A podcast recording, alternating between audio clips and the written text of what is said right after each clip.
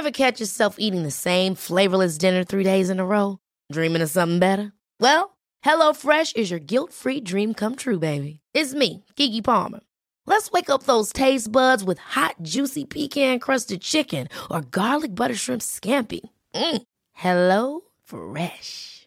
Stop dreaming of all the delicious possibilities and dig in at HelloFresh.com. Let's get this dinner party started.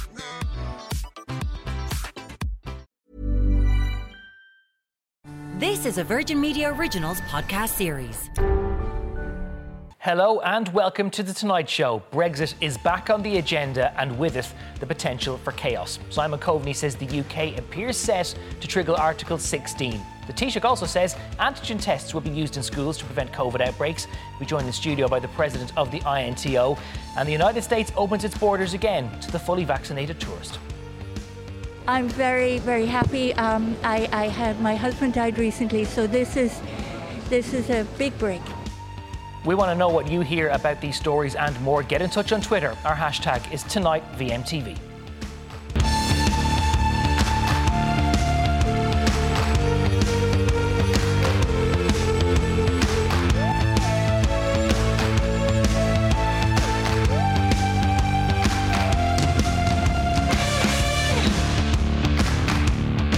Good evening. It's been nearly 2,000 days since the UK sent shockwaves around the continent and voted to leave the European Union. Since then, we've been back and forth, claim and counterclaim, as the two sides hammered out a deal that seems to have put a lot of the issues to bed.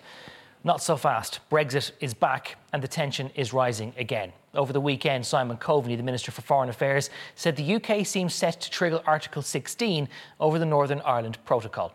Let's discuss this with my panel in studio tonight. I'm joined by Neale Richmond of Fine Gael, Rose Conway Walsh of Sinn Féin, and John Lee, the executive editor of the Daily Mail Group Ireland. And hopefully joined in a few minutes as well by the DUP MLA in the Stormont Assembly, Jim Wells. Um, Neale, if I start with you first of all, um, this seems to have been a long time coming. Is it now genuinely accepted in government circles that this is going to be triggered, whether we like it or not? Um, not necessarily 100%, but certainly there's been an intense amount of sabre rattling, and it's been building up to a point where it's been flagged that this week the UK may take the re- regrettable decision to invoke Article 16. Be a very foolhardy move. It's certainly something there was discussions today between Lord Frost and Commissioner Sefcovic. It should be avoided. It can be avoided, and it's quite clear opinion of everyone in the European Union that the conditions haven't been met for it to be invoked. Why is now the boiling point? If these concerns have been there for so long, if there's been some disruptions with the supply chain, if there's been issues about the jurisdiction of the ECJ why move now and not three or six or nine months ago? That's a, question for the British government. Um, they've been using this card for a long time. They published the command paper in July where they identified issues. After that, the European Commission came back and addressed pretty much all those issues, particularly the ones that were impacting businesses and community leaders in Northern Ireland. But it has to be said, politics domestically in the UK is very fraught at the moment, and nothing changes the headlines and changes the polls like picking a row with the EU. Is that what all of this is, John Lee? Is this just Boris Johnson and his government playing to a domestic audience where it's not really so much about how Northern Ireland is going to work, but rather just trying to, to bully things up for a potential snap election somewhere down the line? Uh, no matter how kind you want to be to Boris Johnson, you can only suspect that. And you know, Neale points out that domestic affairs seem to dominate their attitudes on Brexit. They've fallen again in the polls today. A YouGov poll has them below Labour for the first time in quite a while. Um, there was some really, really damaging reputational problems for them last week in the in the House of Commons. So he um, needs a Falklands moment then? Is that it? Well, when when you observe the British government, you can only um, you can only suspect they're in a state of perpetual warfare when it comes to Brexit. The, Boris Johnson was elected to government with a large majority, um, and it was on one issue, which was Brexit. If Brexit goes away and fighting with the EU and fighting with Ireland and, and being perceived to be tough on it, if that goes away, what has he got? You know, his, um, his image has now been destroyed in the Commons, and that's what his own party has said. There's a U turn, there was a backbench, there was a backbench revolt. He has said himself uh, in the past that his method of negotiation is to throw a dead cat on the, on the table. That if, if one comes up with something distracting enough, um, uh, you can divert attention away from his real problems. The man, in my eyes, has gotten to where he is in politics by, uh, by behaving like a clown, and there doesn't seem to be any real substance behind what they're doing here beyond COP26 will end this week, and uh, one could ex- should expect sabres to be rattled even firmer next week to give Boris Johnson a more credibility with his heartland. And the heartland of the Tory party right now seems to be uh, pro Brexit and anti EU. That sounds like we should all be tuning into Andrew Marr on Sunday morning, then, if you're not already watching Ireland AM on a Sunday morning. Uh, Rose Conway Walsh, um, if this all happens, then there's a serious question around the provision of an open border, which was the end goal for all of the negotiations for the last five and a half years or so. If the UK invokes Article 16 and it gets rid of those safeguards to try and avoid that, what should Ireland's next step be? Well, really, a, hard border on the island of Ireland cannot be a. I think absolutely everybody agrees on that. It just cannot happen. We have an internationally binding, binding agreement in the Good Friday Agreement. Uh, the agreement that was reached, obviously, the protocol is there as an answer to Brexit. And uh, it, it's not ideal, but it, it is working. And particularly with the recent changes, I mean, first it was sausages, then it was mm. medicines, then it was something else. All of those things have been addressed, and the Joint Committee is there for a purpose. That's the mechanism which you sort all these things out, and that's why we are asking for the Joint Committee to be reconvened. But if the UK evidently feels that the threshold has been crossed, and they probably think this has been the case for a few months now, and if they're going to do this as soon as all the diplomats have left Glasgow this coming weekend, and you say yes, there's a deal there, and yes, there is a deal there. But if the UK is reneging from the deal or is using the terms of that deal to try and get rid of the safeguards, what do we do next? Well, it, just doesn't make any sense that they would do that. And what I would urge them to do would be to sit down and to negotiate. The EU are willing to negotiate. Britain needs to do the same thing. There's an absolute disregard for businesses, for agriculture, for anybody across the north, for all citizens across the north. And it shows that either the British government couldn't care less or they don't understand what's happening. And I think it's probably a combination of both. But they have to pull this back from the brink because there cannot be a hard border. I mean, that's why we have special status. But even to hear today, um, um, Billy Hutchinson, you know, talk about, mm. and he was asked the direct question. I listened to it on, on mm. Talkback. In, so the did, the did they want to come Party. out of the single market? You know, did they want to come out of the EU single market? And, and he said, yeah, I mean, that doesn't make sense for businesses. All the businesses I talk to across the north well, and in agriculture, they certainly don't uh, want to come out of a, a market with well, 5 million It's people. the clash of commerce versus politics, and if that's the stance they want to take, then it might seem nonsensical to many, but that is their stance. And it does lead us then, Neale Richmond, to the question of what do we do next if the Article 16 is to be invoked? Because if this results in the UK deciding that the open border pr- procedure can no longer be followed, the European Commission is going to say we have to protect the market some way.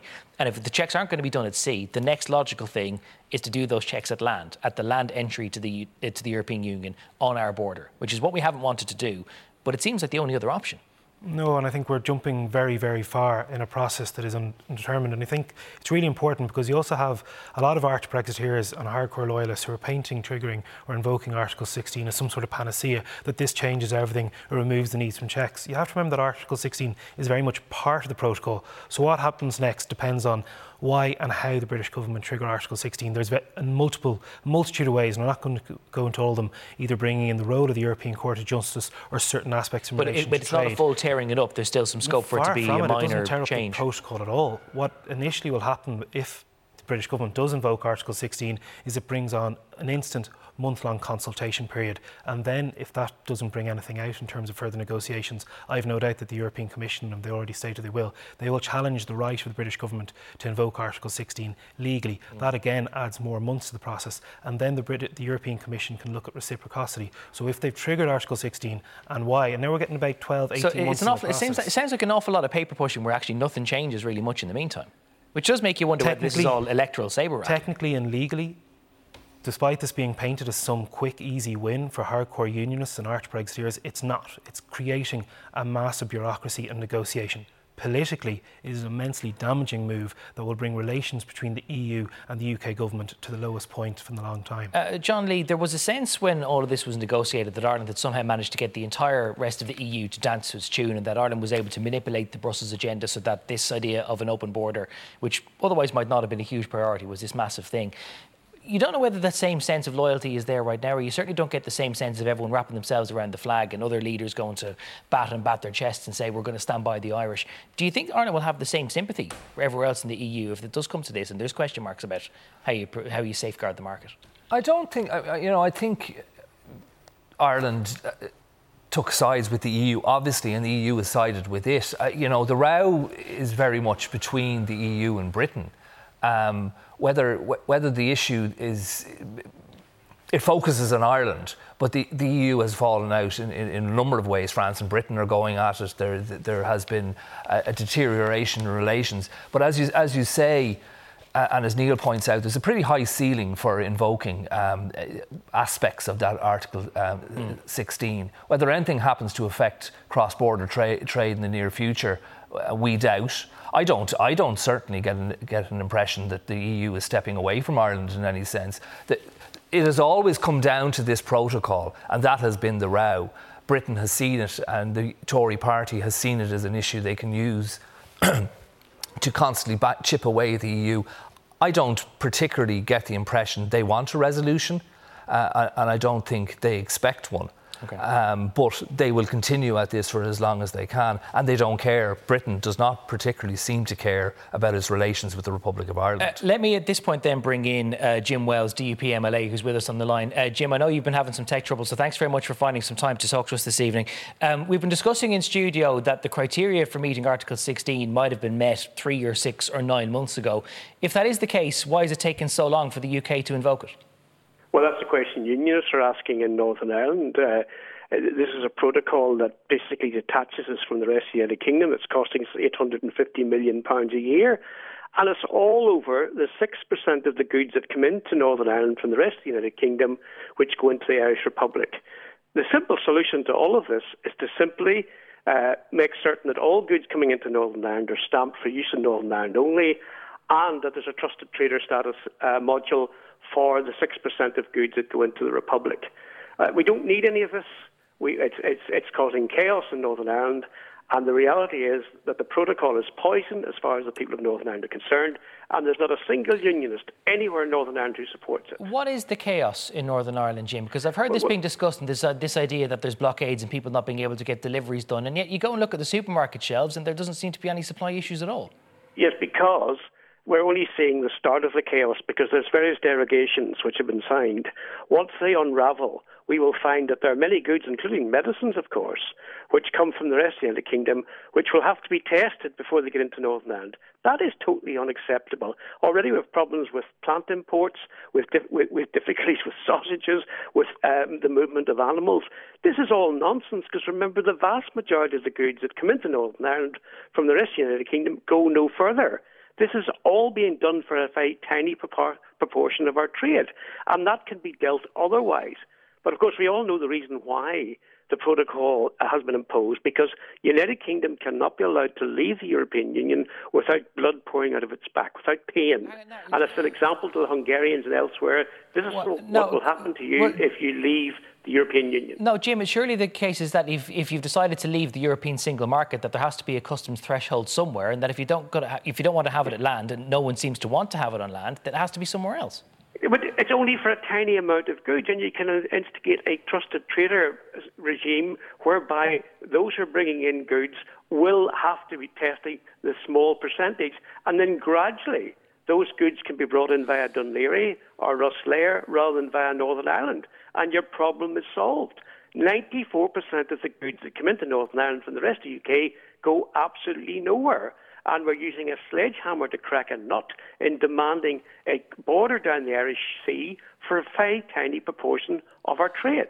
Uh, Jim, one thing which is striking about your, your points there, valid as they all might be, is that you haven't mentioned the protocol being any kind of a constitutional threat, and yet there are others in unionism who see the protocol as being the slow chipping off of Northern Ireland from the union. Do you, do you think that is, or how can you illustrate to an audience here in Dublin how it does that? Well, absolutely. Well, put it this way: would the people of Donegal tolerate uh, border checks? Uh, ch- uh, from goods coming from the rest of, the, uh, of Ireland. No, they wouldn't. They'd oppose it on the basis of trade, and also they'd oppose it on the basis that Donegal is constitutionally a part of Ireland, the Irish Republic.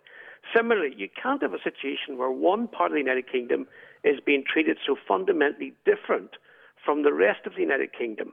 It's just totally unacceptable, and therefore the protocol is only part of the way forward because at the end of the, or, sorry, the, Article 16, at the end of the day, the protocol has to go. The protocol is a huge danger to the constitutional position of Northern Ireland.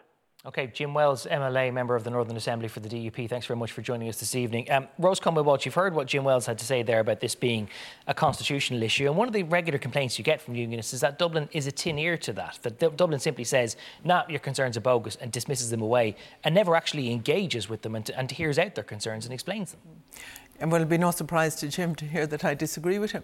I mean, first, in terms of what he's saying around the, the, the checks and all that, we know that the checks have been, been reduced by, there's been reductions of 80% in the SP, SPS funds, and there's been 50% reduc- reductions on the others. So I don't, I think they're running out of road there in terms of the huge disruption that, he, that he's causing. Now, he says every but if he says there could be further disruption coming down the line, and he's Yeah. right, these grace periods for sausages and everything else can't go on Yeah. I, I, I think they're going to have to look at the grace periods and maybe extending those. But when he says around the, the constitutional threat that it is and it's a threat to all unions, I don't take that at all. I think unionists who are secure in their identity, um, of them uh, uh, being, being British or, or whatever they, they want to be, um, I don't think that they have a problem with the protocol. And we see that. We saw it in Pete Shirlow's um, um, research that was done over the weekend. There was more research done before Mm, that. from the University of and you see that yeah. there's a growing number of people and businesses who, who accept that the protocol gives them the dual market position. It's actually of benefit in that sense, and there's nothing to be feared constitutionally about it, and all of these things can be sorted out under the joint agreement. But you would have to question whether they want an a, agreement at all, or whether they want to reach agreement at all, or what does success look like uh, for them. Uh, same point to you, John. Do you think that there is actually a, a, some understanding in Dublin of those concerns of unionists who genuinely believe that it is a constitutional issue, that the North is being chipped away, and that they're not just having it dismissed and saying, no, it's not? That Dublin actually engages with that and listens to them and hears them out? Well, I think th- there's been nothing but diplomatic la- language from Dublin, even over the weekend. You know, um, But is there substance behind it, is what I mean, really? I, I don't think so. You know, um, we- again, we go back to Boris Johnson. He made commitments to the unionist community. I was at the conference in D, uh, uh, the DUP conference when he was there. Made commitments to them, which he then reneged on when he became prime minister. Um, again, we go back to Boris Johnson. You know, we, uh, Rose uh, referred to. Um, to some research in, uh, in Liverpool University, Queen's University, did some research, and they found that uh, only four percent of people in Northern Ireland, was pretty extensive research too, trusted the British government. And again, we keep going back to the people who are in charge here when it comes to Northern Ireland and and foreign affairs issues, and it's the British government. John Major also came out over the weekend and attacked uh, Boris Johnson. He seems to have very few people who agree with his stance on this. The unionist community, one can only determine from uh, uh, in a dispassionate way, are, are siding with the Tories on particular issues for political reasons. Politic, politicians do what they do for political reasons. If Jim Wells has those feelings um, about the, the Dublin government, we have to, as, as I'm sure it's referred to in Northern Ireland sometimes, we have to respect that. But I don't, I don't really see much credibility in that. I think the, the Irish government has done nothing but be diplomatic about this and has, done, has repeated that over the weekend. Uh, Neale, there, the big question for Brussels, if this comes, and you've mentioned the various ways in which it could be triggered or what could, the extent of it could be, is what happens next. And if there isn't checks at sea, the checks would have to be on land. Are we absolutely confident that, that Brussels will still have our back and not expect customs officials and revenue officials to start standing on the border? Completely. I've spent more time on the border with officials from the European Union institutions and from other member states than I have with my own family, and my family come from Cavan. And that's why they have a true understanding. Once upon a time, the British government did. But one thing just to go to nail down Jim mentioned a lot in his opinion piece, but he never mentioned the role of the European Court of Justice, which is what the British government is saying is their main reason for triggering Article 16, which And shows which was there when they signed it's it. a complete red herring. And ultimately, the issues he's concerned about have all been addressed by Maroš. Uh, let us know what you think on this. Our hashtag is tonight VMTV, and my thanks to the panel for now. Neale and Rose will be back after the break. We'll be discussing COVID and the Taoiseach now saying that antigen tests will, after all this time, be used in schools. Don't go away.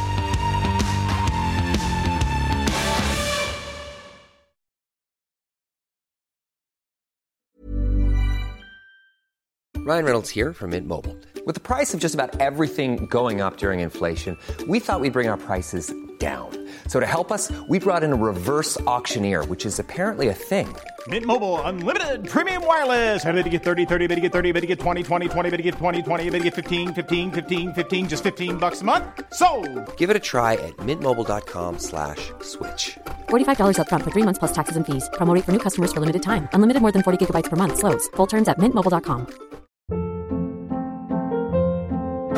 Hold up. What was that? Boring. No flavor. That was as bad as those leftovers you ate all week. Keke Palmer here, and it's time to say hello to something fresh and guilt-free. Hello Fresh. Jazz up dinner with pecan-crusted chicken or garlic butter shrimp scampi. Now that's music to my mouth. Hello Fresh. Let's get this dinner party started. Discover all the delicious possibilities at hellofresh.com.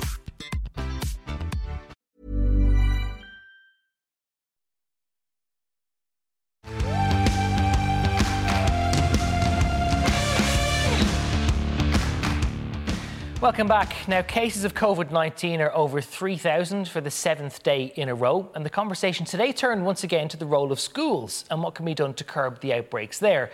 The Taoiseach says antigen tests will now be used to track cases there. Anybody who's symptomatic in any way in terms of respiratory illness um, should not go to school. Um, and um, th- th- that's been consistent now over the last month to six weeks in terms of RSV, uh, which is a particular respiratory uh, virus, and others.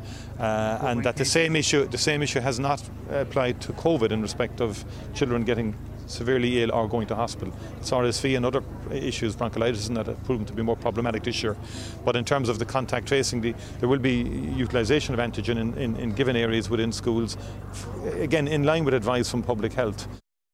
I'm joined once again in studio by Neale Richmond of Fine Gael and by Rose Conway Walsh of Sinn Féin. I'm also joined by Joe McKeown, who's the president of the Irish National Teachers Organisation. Um, Joe, thank you for coming in. I can only presume if the Taoiseach says that antigen tests are going to be used in schools, that he has already brought you and your fellow INTO members into some room somewhere to explain how it's all going to work. Well, I'm afraid you'd be wrong about that. Uh, I think the, the fact is that uh, when the Minister for Health announced uh, yesterday that he thought antigen testing might be coming back before Christmas, principals and teachers once again uh, this morning went into schools not knowing the details, uh, not knowing uh, when it will be introduced, how it will be introduced, who's going to get the antigen tests, and what are the plans for communications about the antigen tests. Uh, and that's not the first time this has happened. Um, and I think also, too, principals and teachers would certainly feel at this point that there doesn't seem to be a realization as to the urgency of the situation. There are 5,300 children, uh, primary school children, who have COVID. And 11 of them are in hospital, uh, according to the, the last 14 day reports. So that's a very, very serious situation that needs to be addressed. We have the largest unvaccinated group of people in the country are in our primary schools, going indoors for five to six hours every day in the largest classes in the European Union. And that is a matter that needs urgent address. Does all of that mean then, Joe, that you'd support the use of antigen tests, or would you rather go back to the previous status quo of having the full testing and tracing and kids being removed from classrooms? Well, we were very clear ourselves that it was too soon to remove the contact tracing from primary schools, and that should never have happened. Our advice to the government was that they should wait until the Halloween break and we'd see how things had developed. So, quite clearly, we were right on that. But we certainly do think and do support uh, the introduction of antigen testing for primary school children because we all want all children to be in school for as many days as possible. So it, antigen it's testing has a role to having play. antigen tests rather than identifying and removing every other child who might be a close contact. Well, clearly you identified the close contacts, and the European Centre for Disease Control is very clear that antigen tests do have a role once you have identified the close contacts. But the problem at the moment is we haven't been identifying the close contacts. We've had children who are asymptomatic coming to school, and we have an increase in the numbers of primary school children uh, getting COVID, and that's not a satisfactory situation. Uh, Neale, I know public health officials uh, are insistent that schools are only as dangerous as the communities that they're based in, and people will have their own opinions on that, but that, that is their line. Nonetheless, if they are revisiting the whole question of testing or some sort of follow up in schools, they recognise that something is going wrong. All of that being the case, why wait until after the midterm break when there was a nice clean break there where you could have taken a week to reorganise yourself, to bring Joe and his colleagues into the room? Why wait so long? Well, it was the government were waiting on um, the public health advice. They went through it both in terms of the chief medical officer with the Minister of Education, with the Minister of Health, and they had to analyse and make sure they actually had the collective data to make sure that this would work. It's now in a situation that antigen testing will be rolled out. The exact format hasn't been decided upon. When it is, it'll be done in discussion with the unions as it should be. And you're looking at pod systems, you're looking at clusters, because ultimately infection rates aren't just going up in schools, they're going up nationally, and that is having But they're going up impact. at, at a higher proportion and by a higher percentage in the primary pupil age than they are in any other cohort.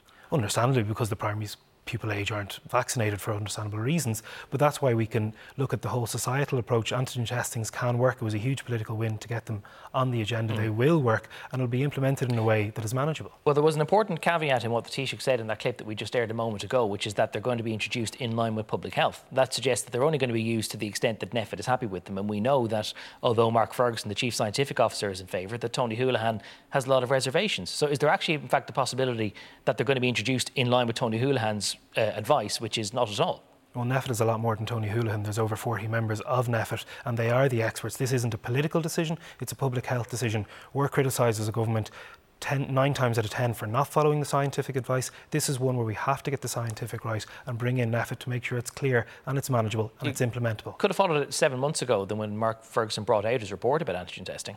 Well, as I said, that was one where the government kept pushing and we actually had set up the kept pushing for, report, for the implementation of a report that it had commissioned. Mark it Ferguson's report had been there for seven months. And it was making sure that it was done feasible. We weren't getting the sign off at NPHET when we finally have done. It has started to work and has ensured that less people are missing days in the office or having to cocoon or isolate for 14 days. It is working. This is a movable pandemic, the likes of which that haven't happened before. I think when we see where the government has got it right, it'll have to be fair and reflect that. Rose, does Sinn Féin accept the advice of the CMO that schools are not a general source of transmission and that they're only as dangerous as the communities they're based in? No, it's quite obvious, and it was quite obvious last year as well that there was COVID in schools and that there's an, an, unacceptable amount. Now, we cannot go back to a September situation where there was thousands of children out of school, but I think it's quite shocking to hear from Jim and from the INTO that the government haven't engaged with them even at this stage. I know what what uh, what uh, Neale is saying in terms of this being movable, and of course there are variables in it, mm. but there are also certainties in it, and the certainties when you have a whole cohort of the population going back to a school where we have the largest uh, class sizes in, in Europe, that there is going to be contagion in there. Mm. Uh, there's also that winter was coming up, that you know that there wasn't ventilation in the schools, so there's so many things that were certainly, mm. and we've asked for antigen so, so tests since the beginning of last summer. accept the CMO or, or NPHET's insistence that schools are only as safe as the communities that they're in. No, but there obviously is COVID in schools. Yeah, and it's that, obviously a problem is, that are, has to are be schools addressed. a venue of transmission? Because the CMO says they're not. Well, no, I would say that, well, I'd, I would say that they are. I'm not an expert in it, but when you have very large class sizes, you don't have proper ventilation, you don't have the contact tracing, and uh, and you don't have antigen so, testing within that. Now, it's very hard to it's very hard to understand. But every other juncture, Sinn Féin has said that it would follow the public health advice and that it yes. doesn't want to play policy. It would follow yeah. the advice. The yeah. advice is that schools are not of any for transmission. You're saying you don't believe it. I said it's hard to accept. It really is. It really is hard to accept, and that is not. To, and we would obviously follow public health advice, which we have done all the time. But we also have asked. We have. We have also asked since since the beginning of summer last year. We've asked for antigen testing, and I think what the population are wondering how loud do they have to scream before this government will uh, listen to them? I think uh, it's obviously the government. John McKeown. Yeah, and, and, and just I think there's two things that are important. First of all, in relation to uh, schools and whether they're safe or not. The fact of the matter is that the European Centre for Disease Control, which issued its most recent report on the 28th of October, the very report that has led to the antigen testing brought in, is very clear. It says primary schools are high risk of transmission. That's what it says. Now, it says that those risks can be mitigated. But the fact of the matter is that in this country, they're not mitigated by the size of the, the classes because we have the largest in the European Union any mitigations we had in relation to contact tracing were removed. And this has very real consequences for principals. And a principal rang me last Saturday, uh, Saturday afternoon. 80 pupils in her school. Five children had tested positive. And the parents, responsibly, had taken the, their own decision to keep 30 of them at home because they felt it wasn't safe. Four members of staff have since tested positive. So, day after day, for all of last week, that principal was left watching the cases rising, and there was no access to public health advice. Mm. If that principal had had five cases of head lice, she would have had to notify the entire school that there was head lice in the school. But f- when she had five cases of COVID, no advice to notify anybody of anything and no suggestion as to what to do to reduce transmission. You might have answered what was going to be my next question then, which was do you accept the CMO's assertion that schools are not a venue for transmission of the virus? Evidently not. Well, I accept what I've read, the most recent uh, uh, documentation I get. I don't have any expertise in the area, but the European Centre for Disease Control is very clear. It says primary schools are high risk of transmission and that can be mitigated. The CMO is right about one thing. Mm. Principals and teachers have done a Trojan job in making sure that schools are as safe as they possibly can be. Mm. But the fact of the matter is, removing contact tracing and the delay in antigen testing, mm. which was delayed because of licensing issues back in May and June, yeah. and the failure to spell out exactly what's going to happen next, is leaving principals once again on their own watching COVID cases rising day by day in the communities they care about. One of the other mitigations is ventilation, and there's big question marks about whether schools are adequately ventilated or whether they've been given adequate advice on ventilation. And of course, we know much more now about COVID being airborne than we did when all the pro- protocols and procedures were introduced. Um, are you satisfied with whatever the department's advice has given you, or that there's been enough uh, assistance available to you and your members and to principals to try and ensure that ventilation is proper, no. rather than simply having CO2? Uh, in short, no. I mean, I think. What do you uh, need then? In first of all, the, the CO2 monitors were recommended, and the, the, department were acting on advice, and they provided CO2 monitors to classrooms, to some classrooms, not to all, and that's useful for identifying where there is a problem. Uh, now, what we find interesting is that talking to teachers as they, as they use those monitors, that even in rooms where the doors and windows are open, that the monitors are still giving very, very high readings. But what hasn't happened is any suggestion to the schools as to what they do if there are frequent high readings uh, on the CO2 monitors. So and it tells you there's a problem, but it doesn't tell you what you're supposed to do to prevent what it. to do or how to fix it. And there is the short-term fix of uh, air filters, which perhaps could be provided. Mm. Many schools are setting about using their scarce funds to buy those, but in reality, the government needs to say very clearly ventilation is key. Where there are ventilation problems, here's simple, quick, easy way of installing filters, and here's the funding for it. Uh, Neale Richmond, he does have a bit of a point because obviously there's been CO2 monitors provided to most, not all schools, but most schools and most classrooms now have them, but all they do is diagnose the extent of your problem. They don't help you to prevent that problem. Yeah, and diagnosis is a key part of making sure that we can keep people safe yeah, and address but prevention it would be can. an awful lot better than cure. Yeah, absolutely. But you can't go in from the get go and say that this is totally safe. You have the monitors to see when the risk is going up and to see when the issues are more. And I agree. a summer break and there was a midterm break. yeah, and I'm going to finish my point. I could finish the point, Gavin. You could interject. And I agree with Joe that there needs to be better guidelines where it is. But also, we have to look at where the real important is is making sure that we keep people safe within those classrooms to have the monitors working and actually like spread them out much further and that we put the resources in to making that I've already said it a couple of times in the Dáil for the level of engagement with schools but it's not just schools it's in all sectors such as returning to the office place. But as the pandemic rises as the case numbers rise this will become a bigger issue throughout. But you go back to the vaccination levels that we've seen and the fact is that people are far less risk than they were 12 months ago because of the high uptake across all well, the over 12. The teachers aren't necessarily at far less risk because they're now sharing enclosed environments with mass pools of people. They are because be they've been vaccinated, Gavin. The, the, but they've got a higher, higher risk of being presented with it because they're being presented with it. But if you're vaccinated, you're a far, le- far um, lesser risk of either contracting the virus in the first place or becoming uh, much more sick. I and I think that's really important. But to a certain extent, I think that, that you're, you're missing the point. I mean, first of all, within the school community, we care about all the people in the school community. The fact of the matter is, the children are at risk. And these are children we work with every day and we care about. That also, in turn, presents a risk to the whole community the school community and the wider community, the vaccinated and the unvaccinated. And unless we address the fact that we need to provide significant support to the place where the largest group of unvaccinated people who are forgotten about, Two weeks ago, when the, the Taoiseach and the Taoiseach particularly were referencing dealing with the 300,000 people who are unvaccinated because they choose not to get vaccinated, mm. there was no mention of the 500,000 who are sitting in the primary schools. And but again, if we rely on the medical advice, the people who are far greater at risk are adults and in certain categories children are at risk, of course, can get the virus, but the level of infection and the ability to spread, and this is this is not my opinion. This is going by NPHET's advice. If we go relying on the advice, the people who are far greater risk of spreading it, getting very sick, and okay. clogging up our hospitals are those 300,000. And we have to be fair. Not, let, let, let me bring Rose in here because th- there's no overnight fixes here. But Rose, if there was mm. one thing that the government could do in the morning to try and make schools a safer environment, what would it be? Um, Stephen Donnelly, Norma Foley, and NPHET need to sit down and we need some honesty around this situation and we need some transparency and we need to take what we have learned last year. We need to listen to, to Jim and to the INTO and to come up with the solutions. So, so the Whether first thing they should be, do, the one thing they should do is have a meeting? No, they should sit down and, and realise the urgency of it because I think this is the problem that they don't realise the urgency of it. There's this kind of stand back approach and we'll see what happens. And in the meantime, we have teachers and we have schools left in these situations, and we have parents as well, and, and other elderly relatives, and that, that, that the, the pupils are going home to, and all that. It has to be sorted. Denying it and pretending it doesn't exist and pretending the problems don't uh, happen in the schools is wrong. And there's a complete vacuum of information there where the teachers and principals are left without any help. The interface between public okay. health and between the schools has always been a problem, and now it's escalating uh, as we have a. Joe, obviously, you were, you were caught on the hop by this disclosure from the Taoiseach today that antigen is going to be used in schools, but I take it your door is open to try and make this work as constructively as possible? Well, we certainly have been uh, calling for a meeting, and we, would, we, we, had regular meetings up to recently, and we're disappointed we haven't had them.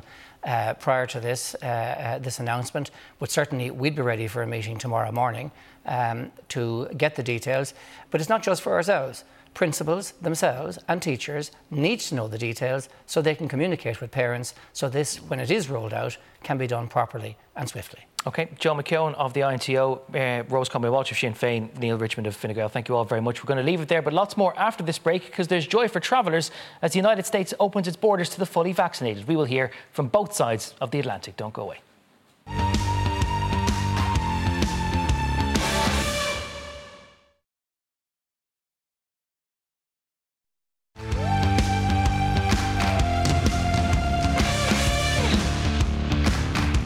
Welcome back. Now, once upon a time, flights from Ireland to the US would take off with no one really paying attention. But as we know, COVID changed the aviation industry, and the first flight across the Atlantic was broken again today. And after nearly two years, travellers are once again allowed back into America as long as they are fully vaccinated. And that has led to scenes of excitement today in Dublin Airport and elsewhere across the island. Aer chief operating officer says he hopes to see business back as usual very soon. So at the moment, uh, you know, as we head into the Christmas period, we'll be at about 60% of, of where we're at. Uh, today we have four flights to the States.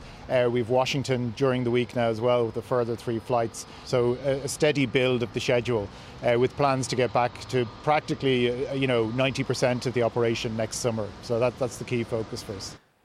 Let's get a little bit more on this. I'm joined by Skype by Marion McKeown, US correspondent at the Business Post, and in studio by Gina London, who's an American entrepreneur and the CEO of Language and Leadership. Thank you both for, for joining me this evening. Uh, Marion, can I come to you first? Um, US is a bit of a laggard when it comes to all of this, isn't it? Europe reopened its borders for the travellers, uh, vaccinated travellers in July.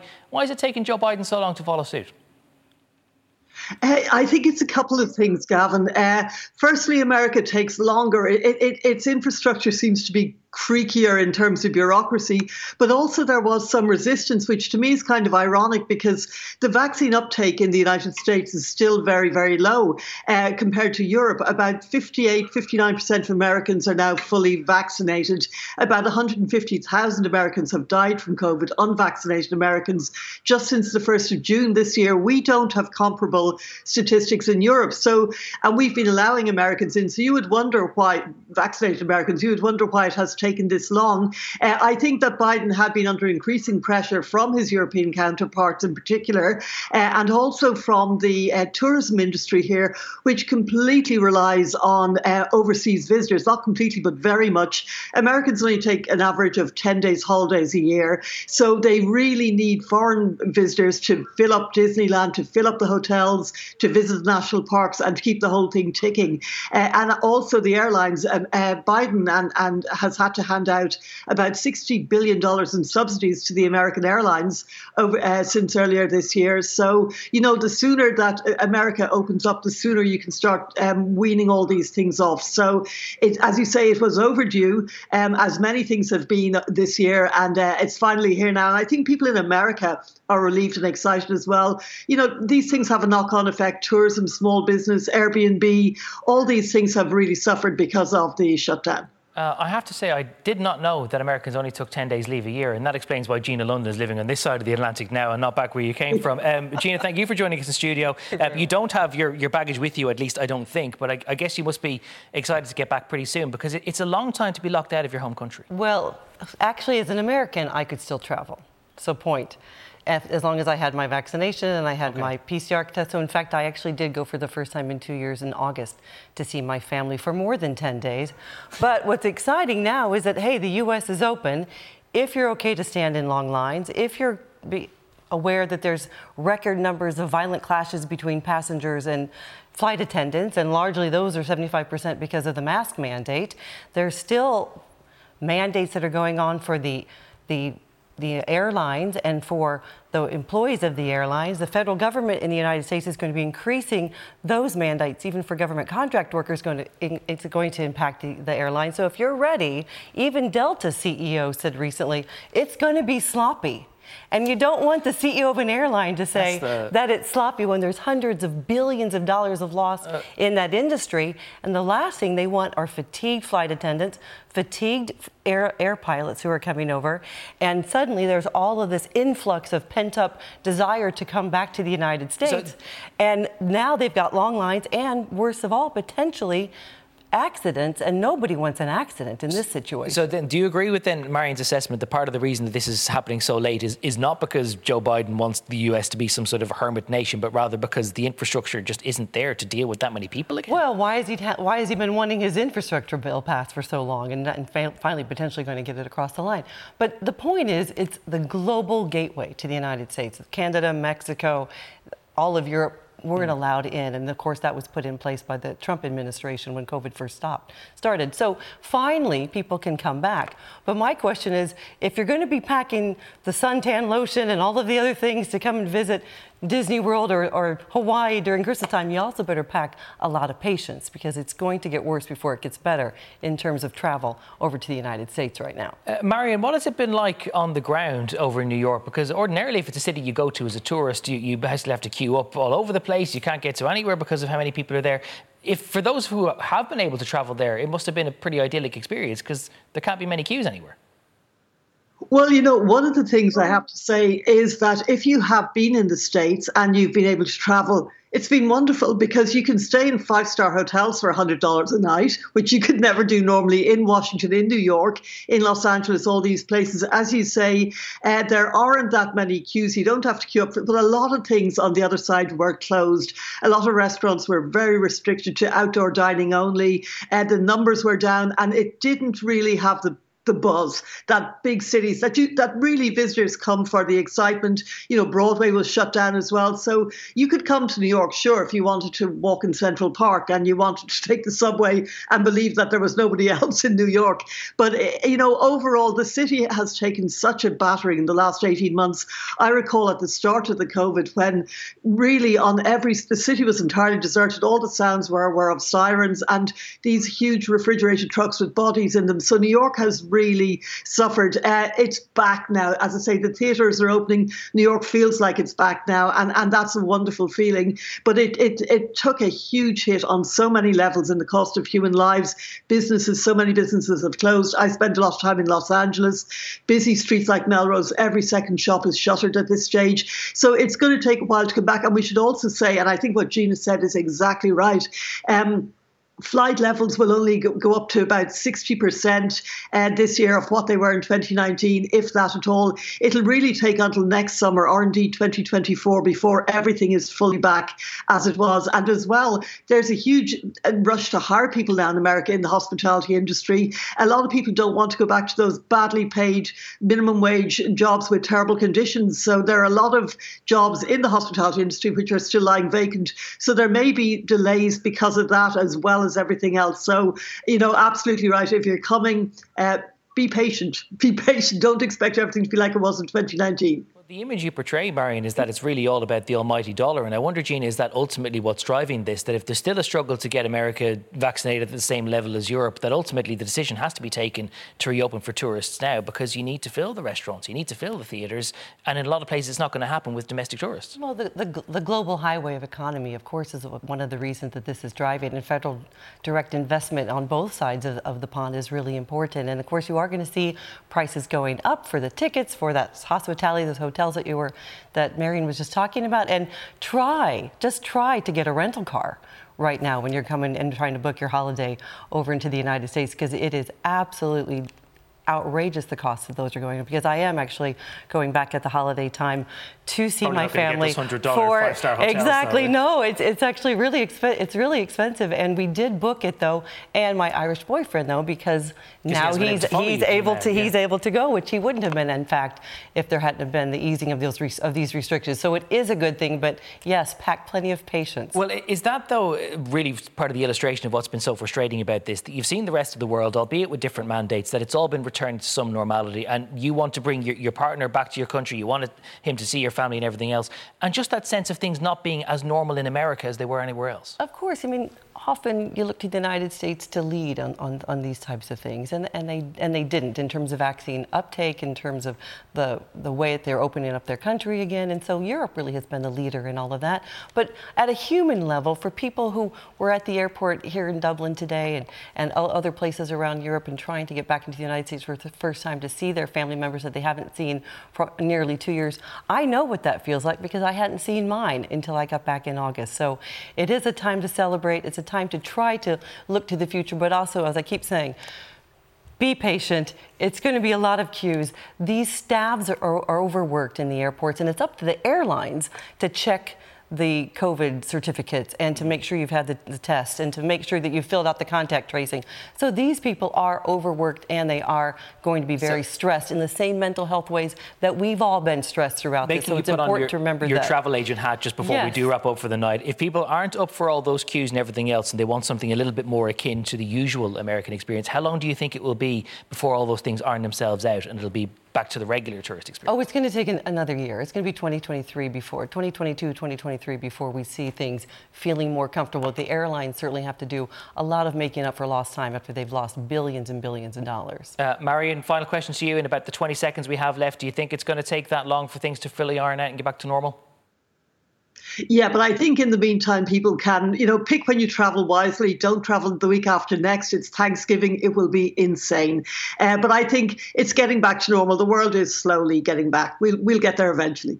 Okay, Marion McKeown in New York and Gina London here in Dublin. Looking forward to her five-star trips back over, possibly not at the same cheapness as they have been for the last little while. Thank you both very much for joining me this evening. And that is all that we have for you tonight. Our programme is available as a podcast on all the major platforms. And our next news is on Ireland AM tomorrow morning. From all the late team here, good night. Thank you for watching and take care.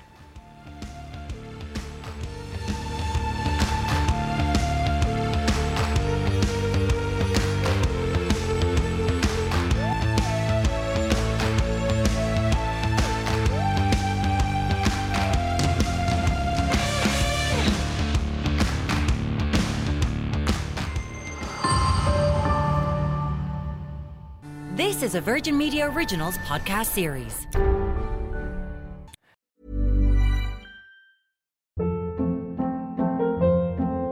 Hold up. What was that? Boring. No flavor. That was as bad as those leftovers you ate all week. Keke Palmer here, and it's time to say hello to something fresh and guilt-free. Hello Fresh. Jazz up dinner with pecan-crusted chicken or garlic butter shrimp scampi. Now that's music to my mouth. Hello Fresh. Let's get this dinner party started. Discover all the delicious possibilities at hellofresh.com.